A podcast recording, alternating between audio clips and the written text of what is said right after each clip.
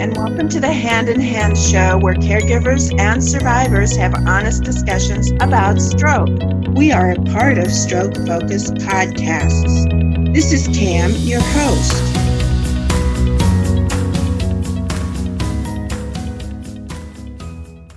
I'm here today with Susan Grimstead. She suffered a stroke back in November of 2016 she does have aphasia. We're going to talk about her work to get better. Hello, Susan. Hi, how are you? You had a stroke in November of 2016. So, why don't you tell us about that day and a little bit about what happened after that? I was home all day.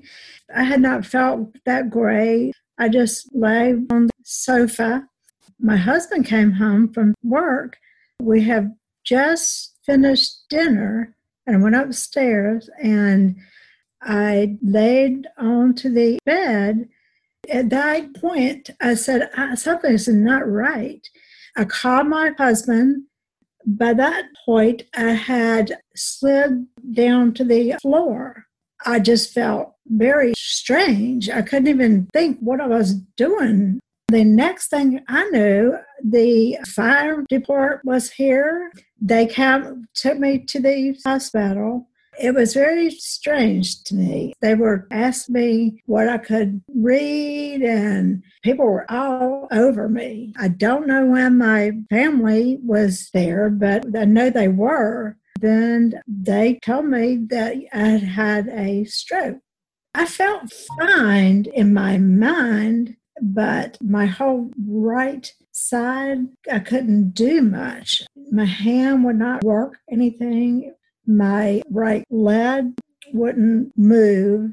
Honestly, I really don't know what they helped me with because I don't remember it.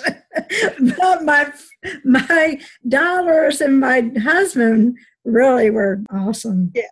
How long were you in the hospital and did you go to a rehab hospital? They had a rehab in my hospital.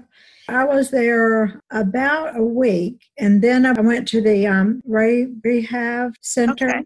I was there for three more weeks. I couldn't walk.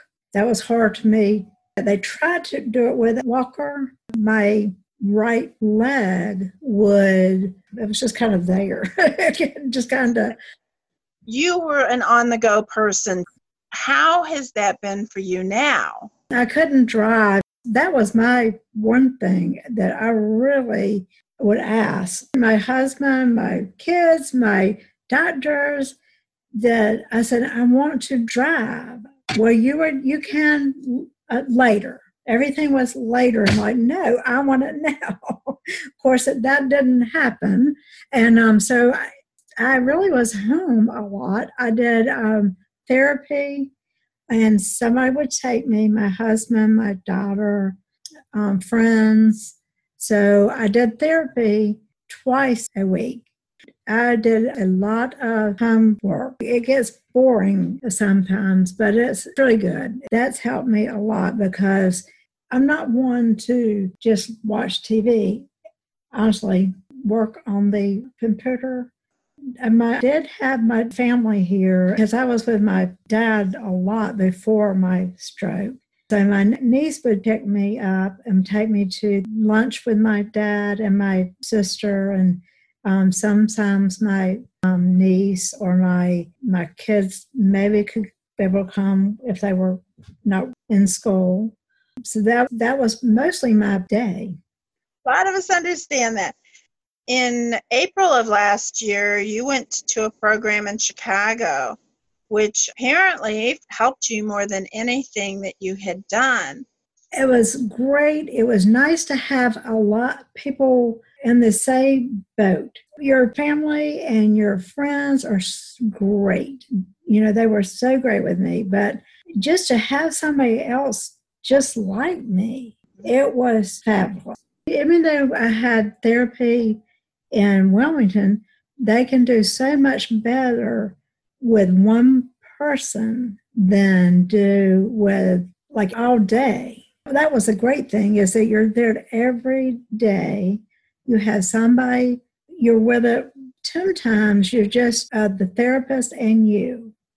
there are small groups. They have the best thing that I just love was a conversation group just to talk about life, what's going on in the world. It is kind of like a support group. It's more like live. Or like you're making friends? Yes. How did you find out about this program? My husband and my daughters, but my husband was awesome. He worked and worked and worked, uh, trying to find somewhere to help me. Mm-hmm. And there is nothing near us in North Carolina. So we found this program. He talked to the doctor that actually started the program. You have to meet kind of things that you could be able to get go. Of course, I had aphasia, so it was easy for me to go. That's how it evolved. It's great. Was it the Shirley Ryan Ability Lab? Yes, yes, that is it. Here, I run a stroke support group in person one along with some Facebook pages, but there aren't really resources. Now, we do have a group that started up in the last couple of years that's called Cafe Aphasia.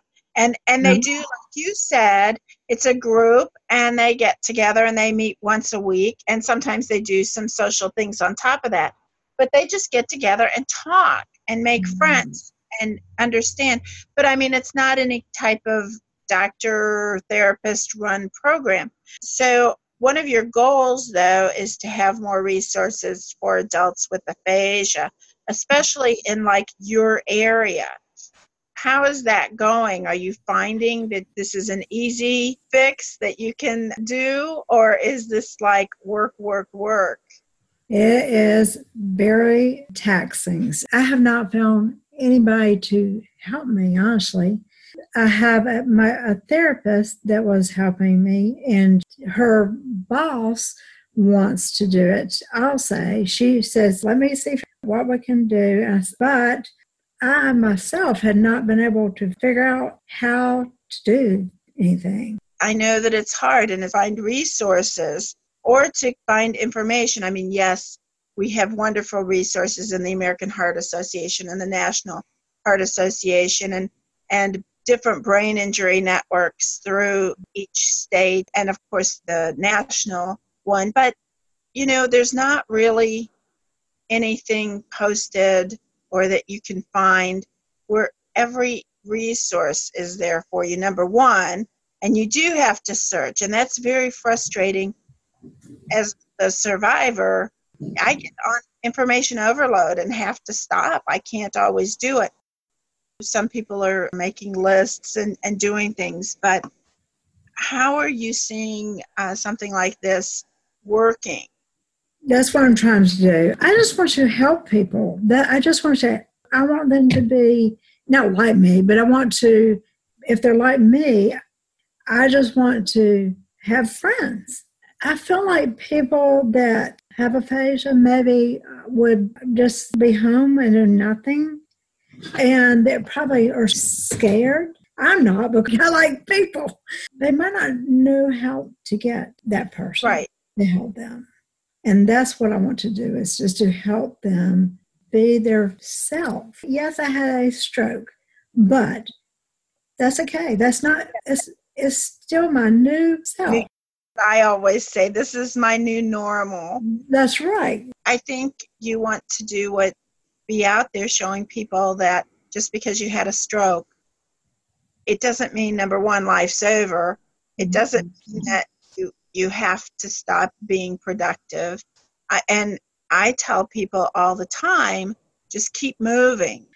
And it's hard to relay that to everybody. It's like, yeah.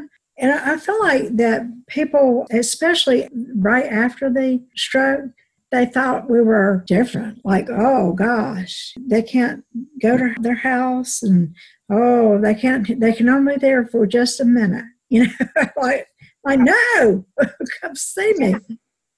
Yeah, absolutely. They do treat you differently until they realize that you're you're different, but you're not. Your friends kind of have to get used to that, but it's okay.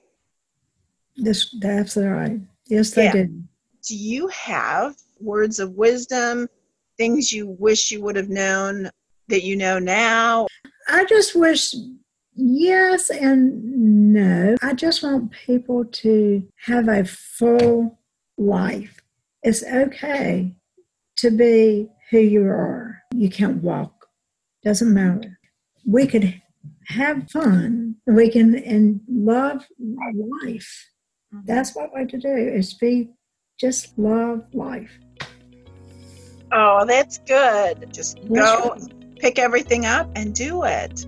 Susan, thank you so much for being with us. Well, thank um, you. This episode of Stroke Focus was brought to you by Deborah Meyerson. Deborah is a consulting professor at Stanford University, where she was tenured until she suffered a stroke seven years ago. She is now writing a book called Identity Theft Rediscovering Ourselves After Stroke. This is about the emotional side of stroke recovery, especially the journey to redefine one's life and oneself when so much of who you used to be is stolen from you. She is not only sharing her own story, but those of dozens of other stroke survivors, family members, and caregivers with whom she's spoken about this difficult process of rediscovery.